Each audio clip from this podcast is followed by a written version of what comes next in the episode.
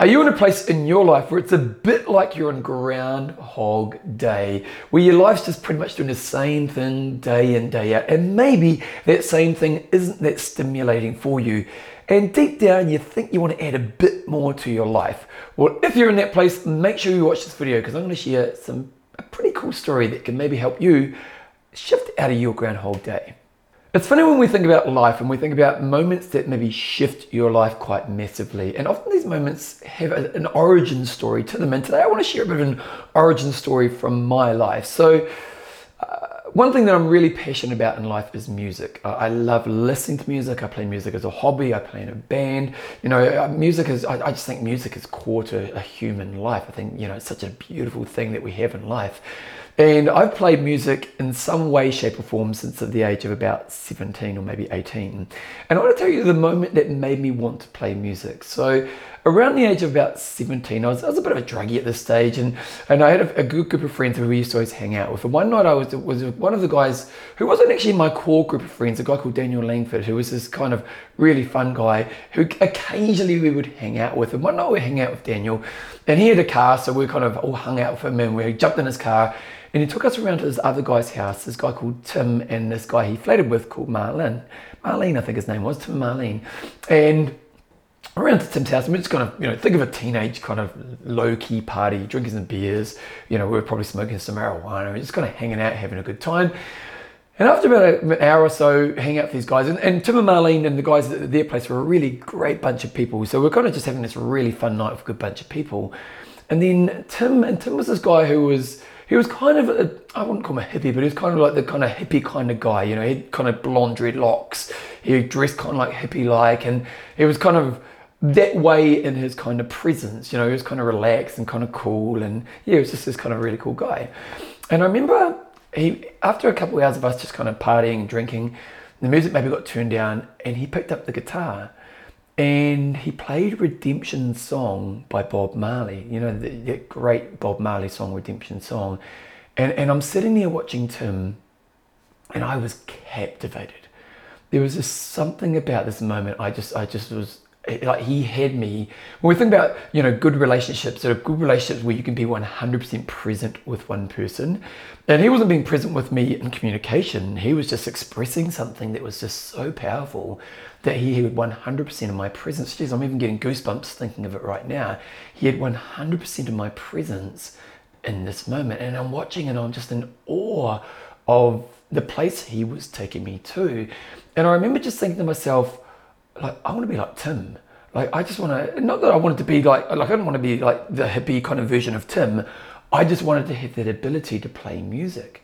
And I'd always been a kid who had loved music, but I'd never really thought that I could play music. I'd never been a, you know, in my family, my family wasn't necessarily a musical family. No one in my family played instruments. You know, I wasn't brought up in an environment where playing music was something that was even suggested in your family.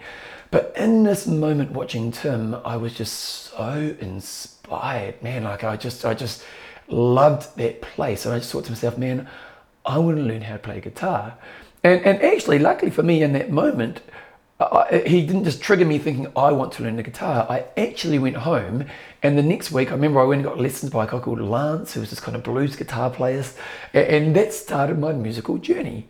Like from that moment forward in my life, music, me as a musician, has always been in part of my adult life. For the first few years, it was playing guitar, and then you know my later years, I've picked up the piano, and I've kind of that's kind of more my passion instrument right now.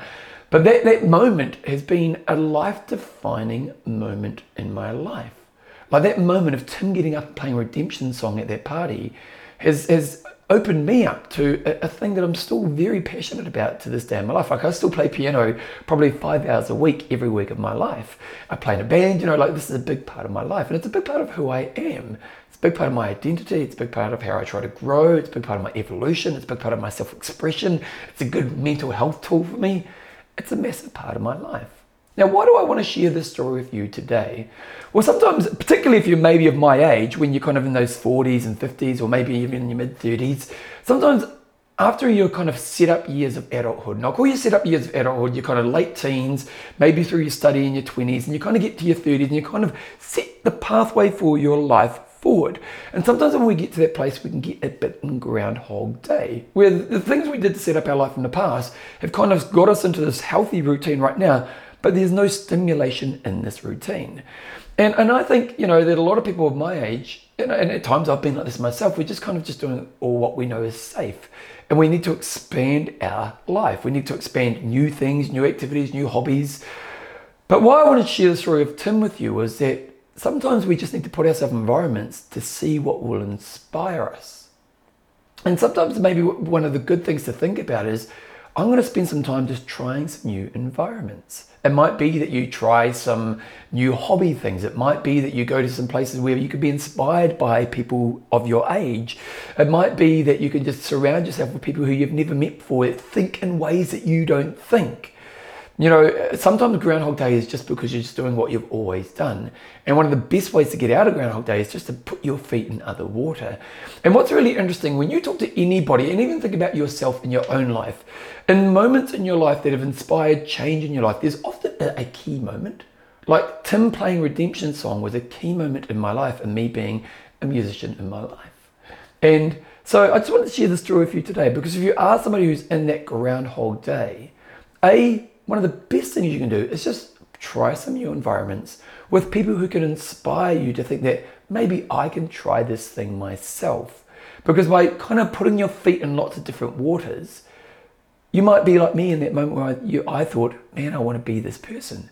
And then maybe you'll add a new dimension to your life that will make you feel that you're not on Groundhog Day, which will add so many more layers to you as a person.